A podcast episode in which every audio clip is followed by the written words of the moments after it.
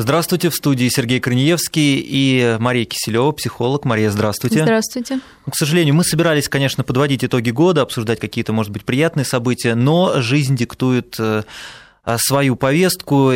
События в Волгограде, трагедия в Волгограде, уже известно, что 15 человек погибли, более 40 ранены. МЧС направляет э, свои самолеты со специалистами, в том числе там летят и психологи. Вот чтобы понимать, что психологи могут делать вот в такой ситуации? А, ну, психологи, конечно, могут э, поддержать людей и вывести, наверное, их из э, того шока, в котором они находятся. А, ситуация теракта, она достаточно специфична, потому что это совершенно неожиданная, непредсказуемая э, трагедия, а, люди оказываются к ней совершенно не готовыми, и когда это происходит, первое, что люди испытывают, это шок и неверие в то, что произошло. И психологи просто своим присутствием э, пытаются, наверное, возвратить э, людей к этой страшной реальности, поддерживают их. А это что... нужно вот возвращать? Ведь может такое впечатление, что лучше бы и уйти из этой реальности. Ну тогда просто эмоции могут разрушить человека. Они настолько могут э, быть сильными и всепоглощающими, что человек может, ну, просто его психическая система может впасть в хаотическое состояние, и э, это будет значительно хуже. А, другой вопрос, что э, логически объяснять людям, что произошло, действительно не имеет никакого смысла. Это скорее просто поддержка на уровне держания за руку, просто находиться рядом и помогать людям функционировать, просто, ну, можно сказать, на таком самом примитивном уровне. Э, и, собственно, это то, что делают психологи в первый э, момент. Но э, любой теракт и любая такая травматическая ситуация, она опасна тем, что основное переживание горя наступает значительно позже, когда самолеты МЧС уже улетают. И здесь важно не забывать об этих людях и дальше, и я думаю, что в Москве это у нас существует, Московская психологическая служба бесплатная, куда люди могут обратиться. Ну, не знаю, как вот в других городах. И, конечно, хорошо бы, чтобы а, таких людей курировали дальше, потому что посттравматическое стрессорное расстройство развивается именно значительно позже. И об этом не всегда знают. И люди, наоборот, могут испытывать и впадать в худшее психологическое состояние именно через какое-то время после такой трагедии. А в чем это вот это расстройство оно проявляется? Вот именно э, тогда происходит осознание всей глубины потери, а, и могут появляться так называемые флешбеки, то есть вот эти страшные картины произошедшего, могут сниться страшные сны, повышаться тревожность, люди могут бояться ну, ездить в транспорте, просто выходить из дома, могут замыкаться, впадать в депрессию, и это может разрушительно влиять на их а, жизнь, на их деятельность, а, на взаимоотношения с близкими. И именно тогда нужно обратиться, не постесняться, не подумать, что это какая-то странность. Это действительно нормальная реакция, которой нужно заниматься, чтобы она не разрослась именно в расстройство уже, которое может изменить всю жизнь к худшему. Ну, а в таких ситуациях может помочь смена обстановки или смена деятельности, или просто какая-то деятельность? К сожалению, это, э, ну, мы сейчас разберем, наверное, по пунктам. Угу. Отвечая на ваш вопрос, любой уход от чего-то – это всего лишь уход. Э, важно найти в себе силы, столкнуться с этой болью и пережить ее, пережить ее слезами, пережить ее, может быть, какими-то даже истериками.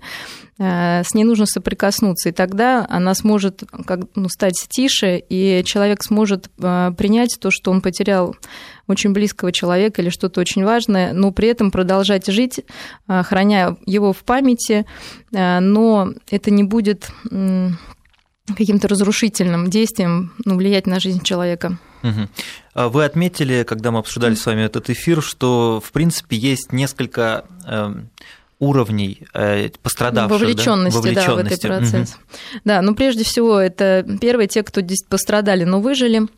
Конечно, самые ужасный уровень – это те, кто погиб. Но мы помочь им, к сожалению, уже никак не можем, поэтому мы можем помочь следующему, такому близкому к этому уровню. Это те, кто выжил, а, но сильно пострадал, то есть раненым и реальным участникам этого теракта, и близким людям, потерявшие, близкие люди, потерявшие а, в этой трагедии своих родственников или друзей. Это такой первый уровень. Второй уровень – это дальние родственники пострадавших и э, люди, которые были, может быть, чуть дальше от этого теракта, но Прямо они своими вот глазами, да, да, да, да, в реальном смысле по расстоянию, угу. то есть они не пострадали, но своими глазами видели, а, что произошло. А, третий уровень – это, собственно, спасатели, которые э, работают на месте, медики, служба МЧС, милиция, а, которые испытывают огромный тоже стресс. Они такие же люди, как мы, и мы часто забываем, что их ресурсы тоже не безграничны, им тоже требуется поддержка. Четвертый уровень это очевидцы, которые, скажем, слышали э, звук взрыва, почувствовали его волну, как ну, в тактильном да, плане, то есть какое-то землетрясение такое, может быть, слышали крики, видели пламя. То есть они не были непосредственными участниками, но можно назвать их очевидцами в плане того, что они все-таки соприкоснулись с этой трагедией. И пятый уровень это все мы с вами, это, наверное, весь мир, который живет который пытаются террористы запугать э, этими своими действиями э, то, что мы все видим по телевидению, вот слушаем по радио, мы все соприкасаемся с этим терактом, мы все испытываем боль, мы начинаем также бояться. И в этом плане теракт, конечно, это очень сильнейшее психологическое оружие, потому что очень легко впасть в панику, даже не являясь реальным участником теракта. Э, но, тем не менее, просто сопереживая, но иногда ну, мы потом обсудим, как, что это иногда бывает действительно несколько преувеличено, и здесь можно себе помочь а, не а, захлестнуться этими эмоциями. Угу. Угу. Ну вот вы говорите, что э, есть несколько уровней, да, да и э, понятно, когда говорят о потерпевших, о пострадавших, о родственниках, это все понятно. Но вот действительно очень редко, когда думают о медиках, о спасателях, о полицейских, которые работают на месте. Ведь они же тоже, они же находятся очень близко к этому, они видят все это. И еще вот у меня вопрос, а как вот психологи-то, вот они прилетели, и это они вместе, получается, с людьми переживают вот всю эту трагедию, но мне кажется, это это ну, тяжело, я так думаю, очень сильно тяжело. Э, ну, конечно, это тяжелая работа, и... но дело в том, что и психологи, и милиция, и врачи, мы знаем, на что мы идем. Для нас это работа, и для нас она предсказуемая. Мы знаем, что мы работаем с горем, мы знаем, что это может случиться в любой момент, и мы поедем. Для всех остальных самый основной и самый сложный момент, то, что это не то, что это неожиданно, то, что а, то, что это неожиданно, то, что мы не подписывались под это, да, то есть психолог, он выбрал себе такую работу, он знает, что если что, он полетит на другой конец света и будет утешать. А люди, которые оказались в этом теракте, они не хотят такие правила игры, что они сидят дома, ждут своих родственников, а те не возвращаются, потому что совершился теракт. А, поэтому здесь немножко разные ситуации. Потом и психологи, и милиция, то есть это люди, которые все-таки прошли некоторые психологические отборы, обладают определенными качествами, которые позволяют им справляться с этим. Но, к сожалению, профилактическая работа, наверное, тоже не очень хорошо у нас поставлена, потому что в этой профессии тоже выходит, происходит психологическое, профессиональное выгорание, психологическое выгорание, когда и даже когда спасает человека, тебе кажется, что это уже не имеет значения, и можно получать даже больше разочарования, чем какого-то удовольствия и ощущения собственной значимости. И такая профилактика должна вестись, как, наверное, на любой работе есть правила безопасности. И люди, спасающие таких профессий, должны знать о том, что иногда нужно сделать перерыв в работе, иногда можно тоже обратиться к психологу, который бы смог снять с них а, их боль связанную с работой.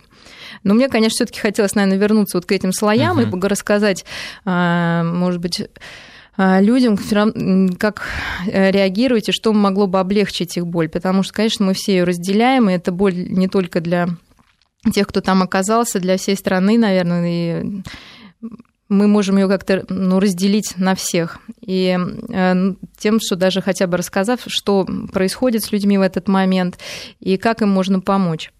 Э, первый, наверное, самый острый момент, да, это вот люди непосредственные участники, которые ранены, которые были в этот момент в том страшном месте и родственники этих людей. Э, и здесь очень важно, что первое, что испытывают люди в такой ситуации, это полное бессилие, беззащитность, потерю контроля над ситуацией. И это очень страшное ощущение, потому что кажется, что все происходит без твоего участия, ты, у тебя нет никаких сил бороться ну, с как этим. щепка, попавшая в какой-то да, круговорот. Да, да, да. И э, очень важно найти, зацепиться хотя бы за маленькие моменты реальности, которые вы можете контролировать. А, и даже если вы потерпевший, вы ранен, э, вы можете помочь кому-то, кому еще сложнее. И по статистике люди, активно действующие в такой сложной ситуации, легче переносят этот э, стресс, нежели чем люди, э, которые просто пассивно ждали, например, помощи.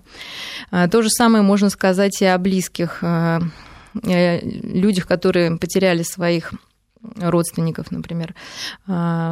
Конечно, Первое, что они будут испытывать, это шок и неверие в то, что произошло. И вот эти постоянные бесконечные вопросы, почему это случилось с ним, как так, что это несправедливо, это нормальная реакция. Дальше обычно наступает реакция гнева, когда люди склонны обвинять всех в случившемся власти, э, милицию, и Господа Бога, ну, себя, это уже будет называться чувством вины. И это тоже нормально, и нужно второму окружению простить людям вот эту, ну, можно сказать, ярость, да, потому что она идет от того же бессилия что-либо изменить. А дальше обычно ну, люди впадают в депрессию, когда понимают, что ничего уже изменить невозможно, и с этим придется смириться. И это достаточно долгий болезненный период, когда люди плачут, когда люди а, действительно как-то отодвигаются от внешней жизни, и она им кажется серой и скучной но его нужно пройти. Пройти с тем, чтобы потом вернуться уже к нормальной жизни э, с чувством, э, со светлой памятью о погибшем человеке, но и ради него нужно продолжать жить, потому что ваш погибший э, родственник или друг совершенно не хотел, чтобы вы так сильно страдали. Ему будет значительно, наверное, легче было бы знать, что вы справились с этой, с этой потерей, и очень важно в этой ситуации найти смыслы в жизни, которые помогли бы вас вытащить. Это могут быть там и дети, и просто помощь таким же людям, оказавшимся в сложной ситуации. Что-то такое, что может вас возвысить в собственных глазах и вытащить из этой бездны горя. Угу. Ну вот вы говорили, что нужны маленькие моменты реальности, за которые человек будет цепляться. То есть э, понятное дело, вот э, родственники погибших, вот они же находятся где-то в своих домах или еще где-то. И они не могут, например, пойти и помочь пострадавшим, потому что они могут находиться даже в другом городе. Вот, а им что делать в этот момент нужно? Ну, во-первых, а, обычно эти люди действительно находятся в таком шоке, что им сложно спланировать и за что-то зацепиться. Ну, может Наверное, быть, им родным, что им, да. да, да, нужно, что им сделать, не бояться а попросить о помощи не боятся, боятся попросить о помощи, понять, что они не одиноки в этом мире, что множество людей, э, узнав о их горе, искренне хочет им помочь. И это, наверное, самое главное, потому что я, работая психологом, часто сталкиваешься с тем, что люди, находящиеся в реальном, глубоком, адекватном ситуации горя, боятся кого-то потревожить, сказать, что им плохо, что как будто, э, так как для них горе кажется таким непереносимым, им кажется, что и другому человеку будет сложно с этим справиться. Но это не всегда так. Э, всегда всегда найдутся люди, которые вам помогут. Если э, такая случилась ситуация, конечно, э, вот вы там объявляете телефон. То есть есть много таких реальных моментов, которые нужно просто сделать. Нужно позвонить, нужно узнать. От вас зависит, поедете ли вы на место или вы не поедете на место. И нужно ну, по возможности фиксироваться на том, что э, все-таки вы не щепка, да, вот в этом круговороте, а вы можете принимать какие-то решения. Я еду, я еду с, там, с таким человеком, например, на место происшествия. Меня не пускает, в этот момент я могу сделать что-то. Но опять же скажем, что люди вот э, именно в момент трагедии, они находятся в шоке, они вряд ли могут об этом думать. И об этом могут думать вот второй слой, о котором мы сейчас будем говорить. Это вот второй слой родственников, каких-то знакомые, которые обычно, ну, так, их можно узнать по таким фразам, как так, я вчера только с ним разговаривал, да, то есть это, то есть для них это уже не такой шок, там больше размышлений, скорее о а, такой непредсказуемости жизни, то есть они более могут включить свои, не так подвержены сильным эмоциям. И обычно они могут тоже впасть в истерику, там, какую-то в беспомощность, и вот с ними уже можно работать жестче психологу, э, можно просто задавая конкретные вопросы, о чем вы плачете, вот кого вы потеряли, что для вас это было, э, и потом перейти на такой уровень. А есть ли люди, которые могут переживать больше вас? И обычно для людей доходит, да, что есть еще действительно близкие родственники, которые сейчас а, очень нуждаются в поддержке. И именно этот второй слой – может поддержать тех, кто сейчас абсолютно бессилен, кто находится в беспомощном состоянии. Как поддерживать э, людей в таком горе? Э, это сложно в том плане, что иногда кажется, что им и не нужна ваша помощь, первая, да, И сложность. она может быть даже, ну, может нам помешать. Кажется, нам так Хочется кажется, проявлять да. деликатность. Да, да, да, вот мы сейчас поговорим об этом. Второе, кажется, а что я могу сделать? Он потерял уже этого человека, ну, вот так и люди опускают руки. На самом деле ваша помощь очень важна. Э, конечно, не нужно дергать человека, находящегося в остром горе, там, и навязывать ему свою помощь. Но просто находиться рядом, просто накрыть его, не знаю, пледом, курткой, когда он стоит раздетый. Человек в шоке, он вообще ничего не понимает. Принести ему стакан чая, накормить его. Понятно, что в этот момент э, пострадавший не оценит ваших кулинарных способностей, но для него это просто подпитка физическая, да, потому что в такой момент действительно нужны не только психологические силы, но и физические. Но люди в таком состоянии редко вспоминают, что им нужно поесть, что им нужно поспать, что им холодно. И вот такая забота ненавязчивая нас очень помогает людям справиться. А дальше нужно просто быть с этим человеком рядом. Не все хотят э, разговаривать, не все хотят а, делиться там своими переживаниями. Но еще меньше они хотят остаться одни, наедине со своим горем. И поэтому просто присутствие в зоне доступа, оно очень важно. Не нужно его обесценивать. То есть если вы вам говорят, что человек в такой ситуации, что ему не нужна помощь, это неправда. Просто он пока не может даже понять, насколько она ему нужна, и, вам нужно время, деликатность, чтобы дождаться того момента, когда человек будет готов рассказать вам о своем горе, поделиться им, выплакаться, потому что это две разные вещи. Плакать в одиночестве и плакать рядом с другим человеком. Просто взять этого человека за руку, обнять его, это очень важно. То есть на, на этом уровне нужно обращаться как с ребенком, да, скорее. То есть какой-то тактильный контакт, вот просто покормить. То есть вот как с беспомощным существом. И это очень важно. И таким образом люди второго круга сами могут справиться со своей болью, потому что такое активное действие всегда способствует лучшей переработке травмы. Потому что мы часто задаем себе вопрос, а, как бы, а почему не я, а что я сделала в этой ситуации? То есть, да, такие какие-то вопросы достаточно глубокие, и если мы действительно что-то делаем, чтобы эту ситуацию улучшить, э, наше психологическое состояние тоже улучшается. Угу. Марина, вот вы говорили, что э, вот главный вопрос, по, как, по какому можно узнать людей вот этого второго круга, можно сказать, как так, я вчера только с ним разговаривал. Угу. И при этом э, вы говорите, он не испытывает, вот такие люди, они не испытывают такого глубокого чувства горя, а скорее начинают размышлять.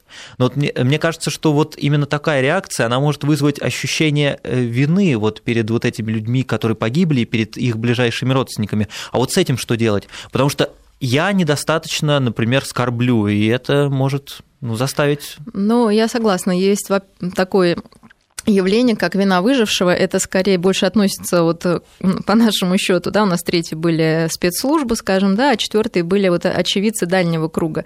И вот можно сейчас, наверное, их объединить, то есть возникает вина выжившего. Человеку а почему вина выжившего? Потому что первое чувство, когда это случилось, фу, пронесло, хорошо, что это не со мной. И через буквально долю секунды от этого возникает чувство вины что как я мог такое подумать, ну, человек погиб, э, наверное, на его месте должен был быть я.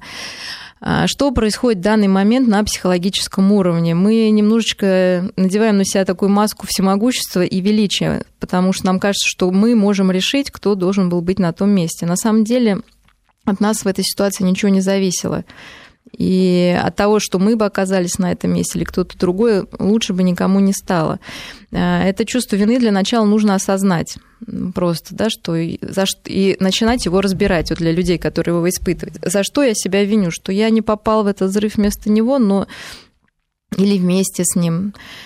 Ну, при достаточно долгой рефлексии понятно, что лучшего варианта здесь не дано, и то, и другое плохо. И дальше понять, что есть ситуации, когда от нас зависит очень мало. Это, наверное, самое сложное, что можно принять человеку, то, что мы не можем контролировать все, вся и всех, и есть вещи от нас независящие. И самая страшная вещь, не зависящая от нас, это приход нашей смерти. А, мы в норме отгоняем от себя эту мысль, она вытеснена, иначе бы вообще жить было невозможно. И не задумываемся о том, что каждый в любой момент вообще смертен, может быть. А, но в этой ситуации этот страх обостряется, и человек начинает практически постоянно думать о собственной смерти, эти тоже мысли могут преследовать вот а, дальний круг. А, может какой-то даже быть уже такие более патологические фантазии о возмездии, да, что там вот не они оказались на этом месте. А, и если человек это надолго, скажем, накрывает, то, конечно, лучше обратиться к специалисту. А если нет, не бояться, пытаться размышлять самостоятельно вот на эту тему. Угу. 5533 в начале сообщения слова «Вести». Напоминаю, Мария Киселева рассуждаем мы сейчас и разговариваем о том, какую психологическую помощь можно оказать в случае вот с, таки, с такой трагедией, теракт в Волгограде, я напомню, э, взрыв прогремел на вокзале, погибли 15 человек, по последним данным, более 40 пострадали.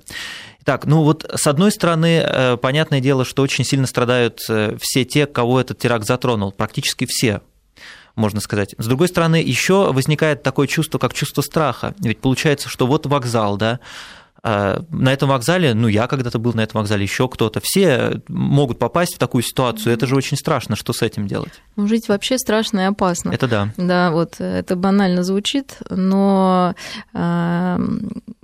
когда, естественно, из всех средств массовой информации идет такая тоже психологическая, наверное, атака о том, что все это невозможно предугадать, и мы не защищены, и возникает, конечно, такое чувство полной небезопасности.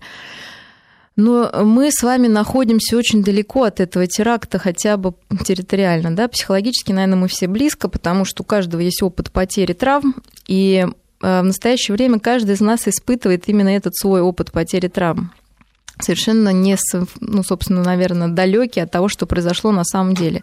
И нужно каждому сейчас понять, о чем, собственно, он горюет. Да? О потере иллюзии, что жизнь безопасна, один вопрос.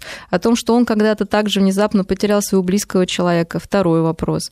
О чем-то еще это может быть горе, что там никогда не было любви, там, и теперь вот э, надежд меньше, потому что вот люди так умирают несправедливо. То есть это, э, у людей, находящихся за, по ту сторону экрана, радио, радиослушателей, э, скорее всего, откликается не прямая боль вот конкретного теракта вот в этом месте в данное время, а его личная боль.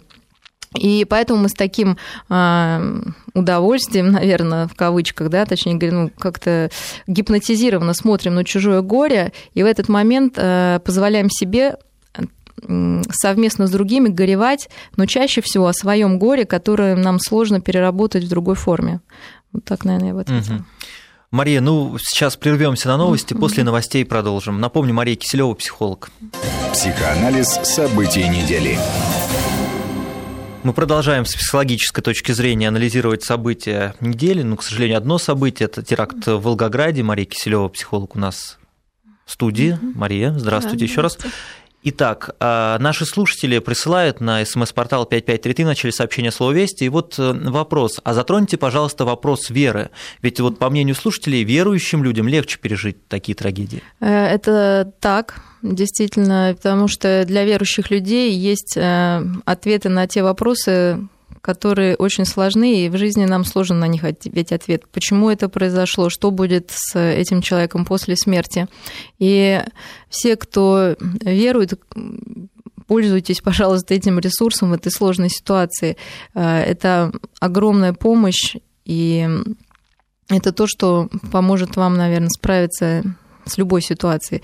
Психологи всегда поддерживают верующих людей, и, э, собственно, такая, наверное, альтернативная немножко или помогающая вещь, то есть мы можем, психолог и церковь, работать вместе, собственно, много таких служб православно-психологических, и очень хорошо, что сейчас э, вот э, работники церкви будут навещать людей, пытаясь ну, объяснить им происходящее со своей точки зрения. Просто самый сложный вопрос, который задают себе люди, и с которым, на которого вот, ну, психолога неверующего ответа нет, э, ну, почему это со мной произошло, почему это произошло с моим близким, это же несправедливо, как же так? И действительно, ответа э, у неверующего человека на этот вопрос нету. И вот здесь получается такая вот пауза, и вот сказать нечего, да, этому человеку просто можно повторить его слова и сказать, это да, это несправедливо, но это произошло. А церковь может дать ответ на этот вопрос, значительно облегчив страдания человека. Угу. Ну и при этом же речь идет, наверное, о любой религии. Ведь, ну, видимо, любая религия лю... Да, но религии, собственно, и были созданы для того, чтобы объяснять вещи, которые человек, к сожалению, объяснить себе никак не может. Вот, и для того, чтобы облегчить жизнь человека. Поэтому это ну, очень хорошо, если люди могут обратиться в такой сложной ситуации к церкви, и нужно это делать. Вы сказали, одна из реакций, которая может последовать и обязательно должна последовать, это а, реакция ярости, да, наверное, ярости. Да, да. И если э, простые граждане, они могут вот эту реакцию, ну, просто, может быть, выплеснуть, вот написав э, в СМС-портал или еще что-то там, сказав э, своим коллегам что-то, то вот политики, они могут гораздо ярче делать заявления, которые услышат ну, на большой угу. площади. И вот, соответственно, глава Чечни Рамзан Кадыров предложил принять закон, безгранично усиливающий наказание за террористическую деятельность. И вот хочется понять, вот это как на террористов повлияет? Вот понятное дело, что граждане, вот они скажут, да, молодец, поддержат его. Но а вот террористы, они испугаются, они станут меньше. Вот для чего это делается? Скорее для себя или для против а, террористов? А, ну, здесь опять я соглашусь. А, дело в том, что психотип террориста – это животное, и единственный метод борьбы с ним – это его уничтожение и наказание. Если с другими преступниками есть смысл проводить разъяснительную работу, исправительную работу. А, и есть шанс, что эти люди могут вернуться в общество оздоровленными, то, боюсь, с террористами это вряд ли возможно, потому что вот такой это психотип. Это, как скажем, люди если есть люди, вот инвалиды, например, рожденные без ноги без, или там без руки, они не могут пользоваться этим органом просто потому, что его нет, то, конечно, у террористов тоже отсутствуют некоторые части, скажем, психического, психического аппарата, отвечающего за эмпатию, то есть за сочувствие э, за э, понимание того, что жизнь, например, цена, вот. Мы же видим, что они не только жизнь других людей не ценят, для них и их собственная жизнь не, не является ценностью. То есть это люди совершенно специфических таких ценностей, которые мне не вписываются в контекст ценностей всего мира. Вот. И это происходит не просто потому, что вот они родились такие, да, и вот именно эти ценности навязали не каждый эти ценности сможет такие антиценности, скажем, принять. То есть и то, что эти люди принимают эти антиценности, говорит о том, что ну, они в чем-то инвалиды, и по-другому с ними работать не получится. Наверное, только на страхе. Собственно, они используют страх э, как свое оружие, запугивая нас, наверное, считая, что это самая сильная человеческая эмоция. Вот поэтому ответно, наверное, только так на них и можно влиять. Мария, ну вот эта мысль очень, мне кажется, любопытная в том плане, что вот вы говорите, у них отсутствует сочувствие, они не ценят ни свою жизнь, да, ни жизнь окружающих. Но вот террористы, например, вот, э, вот исламские фундаменталисты, они же, например, борются против тех, кого они считают неправомерными. Но а вот получается то, что вы говорите, э, ведь можно сделать вывод, что значит они опасны не только для тех, кого они считают неправомерными, но они также опасны для всех остальных, ведь они просто не ценят э, ни свою жизнь, ни жизнь кого-то из окружающих. То есть они в принципе опасны, они как бешеные животные. Ну, по моему мнению, да. Я не занимаюсь исламом, я занимаюсь человеческой психикой. И люди, э, пристрастные к таким маргинальным историям, особенно которые завязаны на, на уничтожении человеческих жизней и жизней неповинных людей ради смутной идеи, поддерживаемой маленьким количеством людей, конечно, я говорю, это люди, да, близкие к животным. И нам всем а, что они хотят? Они хотят нас запугать. И нам действительно страшно, потому что мы нормальные люди. Мы нормальные люди, испытывающие эмоции. Но нужно найти в себе силы все-таки сделать этот э, страх контролируемым, а, обратиться к некоторой логике, к закону больших чисел и попытаться противостоять им нашими ценностями, ценностью любви, добра, а, ценностью вот нашей какой-то российской широкой души, сплоченностью, тем, что мы поддерживаем других людей в горе а, тем, что мы очень сопричастны к чужому горю, и что нас вот так вот просто не запугаешь и не возьмешь. Вот, наверное, так. Потому что для них это что-то, знаете, ну, недостижимое. Наверное, поэтому мы так их бесим. Да, потому что нам доступны другие радости, угу. более э, яркие, э, более, наверное, приносящие больше удовольствия. А у вас э, есть какие-то предположения, почему именно женщины? В Волгограде второй раз взрываются, и это опять женщины. Ну, насколько я понимаю, это вдовы убитых боевиков, э, которые, наверное, собственно, не имеют никакого э, собственного мнения, собственной идентичности, ну, которые просто живут как рабы, исполняют указания других за веру того, что они соединятся со своими Э, мужьями. То здесь какой-то загадки, наверное, даже психологической нет. Вопрос в том, что эти... Виноваты ли эти люди, что они такие? Ну, вопрос сложный. Если они родились в каких-то специальных условиях, э, где сразу им был навязан вместо любви внимание и удовлетворение их нужд какой-то сложный, э, ну, их окружение сразу навязало им такие жесткие условия, наверное, у них тоже в какой-то момент не было выбора, и им пришлось идти по предложенному пути.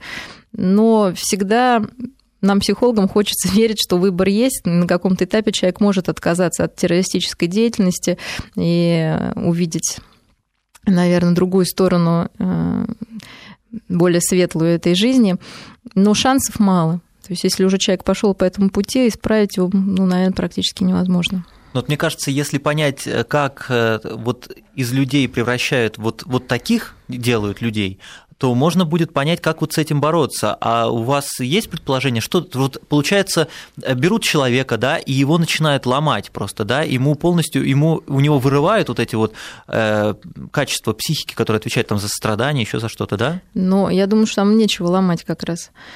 А, то есть там изначально... изначально, да, изначально, я думаю, ломать нечего. То есть это часто очень депривированные, то есть люди, лишенные элементарных э, элементарной психологической заботы в детстве. Либо она была вот именно такой искаженной, когда воспитывались и ценились качество жестокости, э, качество, э, то есть, ну да, какой-то жестокости, отсутствие любви, неэмоциональности.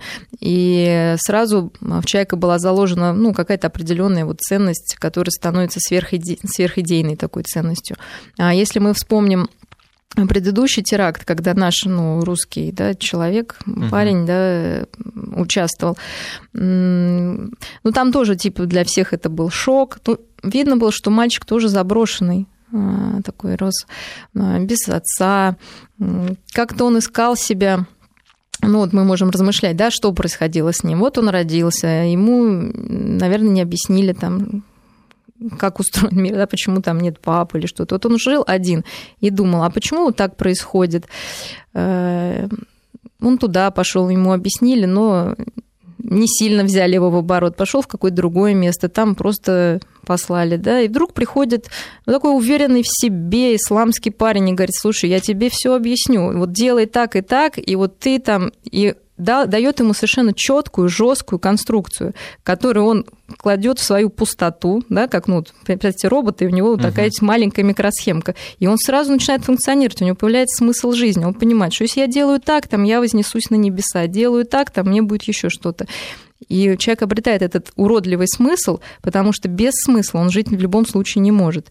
И, естественно, они более активны, чем, например, даже наше общество, когда мы стесняемся говорить о ценностях, и прям это чуть ли уже не ругательство, ах, какой ужас, там семья – это ценность, любовь – это ценность, ха-ха-ха. Ну, тогда придет кто-то более властный, кто-то более сильный и скажет, что нет, ценность – это убивать, ценность – это там еще что-то, да, там закидать камнями неверного там, да, и просто человек не может жить без ценностей. И вот эти люди, которые уже нереально выращены в условиях там ислама, а приходящие в него с других религий, с других регионов, это именно люди, а, в которых не были вложены нормальные наши традиционные ценности. И из-за этой пустоты они, естественно, цепляются за первого попавшегося, кто будет ими руководить. Более жестко, более авторитарно, более четко, более продуманно, более предсказуемо, скажем. У нас сейчас нужно прерваться на новости, но 5533 в начале сообщения слова «Вести», пожалуйста, присылайте ваши вопросы. Напомню, мы проводим анализ события теракта в Волгограде с психологической точки зрения, ну, судя по тому, что сказали, нам нужно, наверное, будет поподробнее еще остановиться вот на этом, потому что это очень похоже на какое-то сектанство, но после новостей. Психоанализ событий недели. Так, продолжаем. Мария Киселева, психолог у нас в студии. Мария, ну вот вы сказали, вот интересная мысль была, то есть люди пусты, и они находят э, то, чем заполнить свою пустоту. Как правило, почему-то так происходит, ну, может, не как правило, но вот так происходит, что это, я так понимаю, либо э, это клиенты вот сект, да, ну не клиенты, как ну, это да. называется, секты, вот, пожалуйста, они предлагают тоталитарные секты, они mm-hmm. очень э, хорошо, правильно, четко предлагают, как заполнить пустоту. Или вот всякие разные религиозные фундаменталисты тоже. Наркоманы, наркотики еще тоже хорошо заполняют. Тоже пустоту. заполняют Конечно. Пустоту. То есть все такие э, Э, неправильные, скажем, формы э, поведения очень легко ложатся. Почему? Потому что это самое простое. Человек так устроен, что он идет от примитивного к сложному, и поэтому примитивное усваивается значительно легче, чем более сложная конструкция. И это первое. Второе, потому что эти люди, они более активны. А, я еще раз повторюсь, что мы почему-то стесняемся а, говорить о наших ценностях. Нам кажется, что это что-то такое вот неправильное, ах, нас, не знаю, там примут за то, что мы проповедники, за то, что мы навязываем. В общем, как-то нам стеснительно. Причем весь мир спокойно навязывает свои ценности в агрессивной форме. И я думаю, что пришло время задуматься, что нечего стесняться. Это это нужно человеку. И можно провести опрос. Ребята, вы хотите, чтобы ваши дети а, знали, ради чего они живут? Вы хотите, чтобы у вас рождались внуки и правнуки? Вы хотите, чтобы российский народ э, был через 100 лет, через 200, там, через тысячу? Я думаю, что ответ, по-моему, очевиден. Но для этого нужно а, уже сейчас, а, уже точнее давно пора говорить об этих самых простых ценностях, которые на самом деле в нашем ценностью не являются. Вот возьмем, например, человеческую жизнь. Казалось бы, ну, вроде бы как ценность, да, не так, как вот а, у этих исламистов, которые там себя взрывают, а на деле-то как человек относится к собственной жизни. Конечно, может быть, он не убивает другого, но очень часто он убивает себя и неправильным образом жизни, и тем, что поздно обращается к врачу, и тем, что не пристегивается за рулем, опасно водит. То есть на самом деле сейчас в нашем обществе тоже очень большая проблема с этими ценностями. Не разъясняется человеку, что, что складывается в понятие ценность, жизнь. Или вторая там ценность, там не воруй, да, там не укради. А, что значит не укради? Когда ты не платишь налоги, ты воруешь. Когда там ты даешь взятку, ты воруешь. Э, и, наверное, просто нужно объяснять это не, не какими-то такими общими фразами, а прям вот более глубоко и более вот брать за горло, что ли, вот всех и объяснять это, как это есть на самом деле, что имеется в виду за этими простыми, банальными словами, на которые не хочется цепляться, уж как бы все ясно. А вот не ясно, оказывается. То есть, Если... ага, я вот так понимаю. Вот сейчас, с одной стороны, у нас есть а, очень сильные представители очень сильно представлена точка зрения радикальная. Причем mm-hmm. радикальная точка зрения, которая опасна для людей. Ну вот, скажем, пожалуйста, террорист-смертник или террористка-смертница, это даже не важно, какого mm-hmm. пола она. Вот э, э, человек нашел в себе силы и нашел в себе какие-то ну, вот, мотивы, чтобы прийти, взорвать себя, и он старался взорвать там 100 человек, 200 человек, но вот взорвал вот уже 16 угу. погибли. Вот. Это с одной стороны. То есть вот такая точка зрения, которая рождает таких людей. Угу. А с другой стороны, у нас получается, что а, точка зрения альтернативная, она представлена слабо. То есть как бы мы мямлем мы в, мя... в ответ именно, на, чёт... мы мямлем, на да, заявления. Мы именно мямлем. Нам как будто неудобно. А когда кто-то говорит об этом четко, у всех такое недоумение, ой, о чем это он говорит? Ну, давайте не будем делать вид, и всем понятно, о чем мы говорим. Когда мы приходим в школу, там, в детский сад, а вокруг чего строится воспитательный процесс? Мы каких хотим вырастить граждан? Совершенно противоречивые даже учителя дают интерпретации на события, на разные. И ребенку очень сложно в этой ситуации, потому что для ребенка очень важно понять э, самую простую базу. Дальше он уже выстроит себе там принимать там, я не знаю, гомосексуальные браки, не принимать, если уже дальше расширять, да, там хорошо это или плохо. Но для начала он должен азбуку выучить, что жизнь это хорошо, что семья, что вообще природа создала мужчину и женщину для того, чтобы они жили в семье, и человек образовался после того, как он стал моногамен и жить в семье, потому что это позволило разделить труд, и дальше уже был труд мужчины, который там сделал человека. Да? То есть надо объяснять базу, просто вот самую базу. И тогда дальше человек, уже выросший ребенок, может сделать выбор и принимать какие-то более сложные ценности, как там толерантность или что-то еще, равноправие. Но без первого уровня второй просто невозможно, потому что это не ложится в никуда, да, это проваливается и вызывает скорее агрессию, либо вот такие маргинальные уходы в разные секты или террористические организации, в наркотики, в алкоголь, потому что хочется просто уже, ребят, скажите, что делать, да, потому что человек, не имеющий базы, не может сам делать выбор, потому что выбор всегда основан на ценностях, на смыслах, Тогда ему нужен кто-то, кто будет им руководить. Вот создается впечатление, что это как э, такая своеобразная пирамида Маслоу. То есть да, на первом конечно, уровне нужно обеспечить конечно. выживание, конечно. а на втором уровне, ну, толерантность это все-таки второй уровень. Первый уровень Нет, это ну, выживание. Толерантность, да, толерантность это уже скорее к самовыражению, это уже один из высших, да. То есть первый базовый уровень это питание, безопасность, вот как раз, да, то, что у нас пока, ну, это немножко другое, но ценности строятся так же. Первый уровень это самые простые ценности, которые можно ребенку уже с трех лет объяснять. Дальше более, ну, с трех лет, я думаю, до подросткового возраста, да, там, то есть вот включительно, немножко их расширяя, углубляя, а уже когда человеку э, будет там за 20, да, можно его посвятить, что жизнь еще сложнее, да, вот там еще есть какие-то вещи. Дело в том, что мозг просто формируется лобной долей, которая отвечает за самокритику и вообще за э, более объемное восприятие мира, они формируются после 21 года, а в настоящее время аж к 30 годам. Поэтому ребенку э, в 3 года объяснять, что толерантности нет мамы и папы, и вообще в мире все очень так вот, знаете, размытый, вообще неизвестно как. Но, извините, это просто ну, это невозможно ему понять. Просто потому, что у него нет для этого субстрата мозгового. И даже в 16 лет он не поймет. Дай бог, вот к 30 в этом вот человек уже может действительно делать какие-то осознанные выборы, основываясь уже на своих личных ценностях, да, которые могут быть модернизированы, переработаны, расширены, сужены. Но это уже большая внутренняя работа. А для начала, конечно, выстраивается самое простое. А на них уже можно надстраивать все что угодно любые модернизации делать. Но, к сожалению, получилось так, что те люди, которые устраивают теракты, это, понятное дело, это не один человек, это какая-то, видимо, группировка действует, uh-huh. где одни координируют, другие идут и отдают свои жизни за вот эти странные, сомнительные идеи. Для, для них, наверное, они кажутся несомнительными. А, вот. И получилось так, что вот сейчас э, преддверие праздников, и на вокзалах, понятное дело, сколько народу было, и вот они шли специально, чтобы убивать очень много. И получается, что э, сегодня у нас 29 декабря, да. через несколько дней у нас один из главных праздников страны Новый год.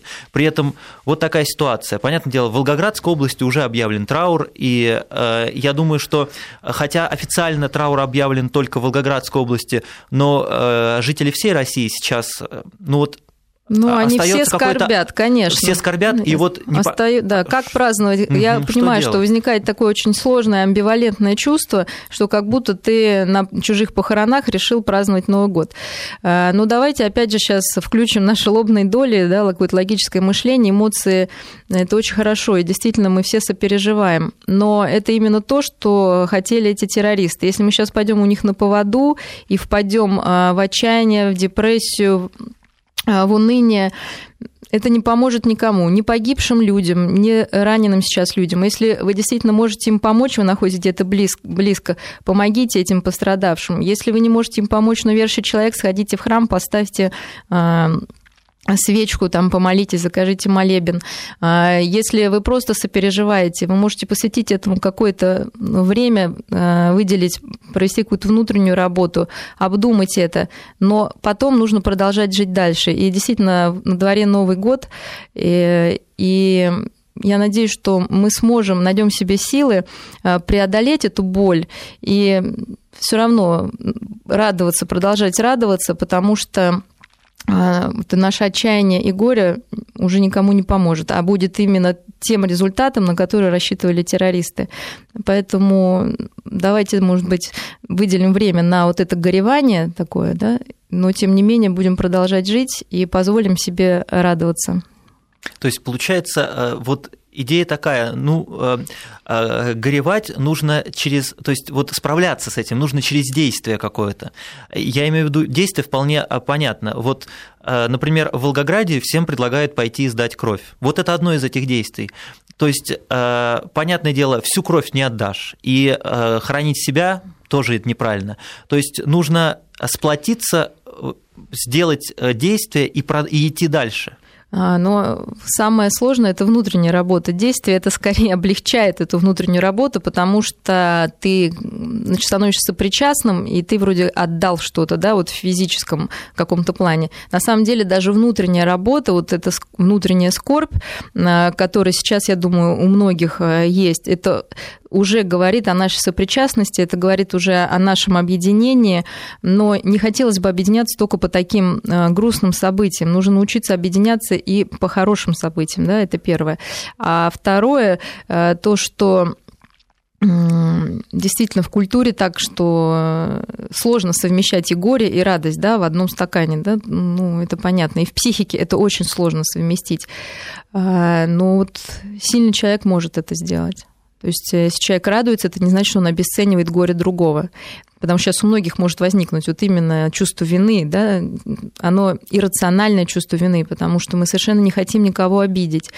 А, но, тем не менее, наша жизнь продолжается. И она очень сложная. Нам приходится сейчас справляться с этой амбивалентностью.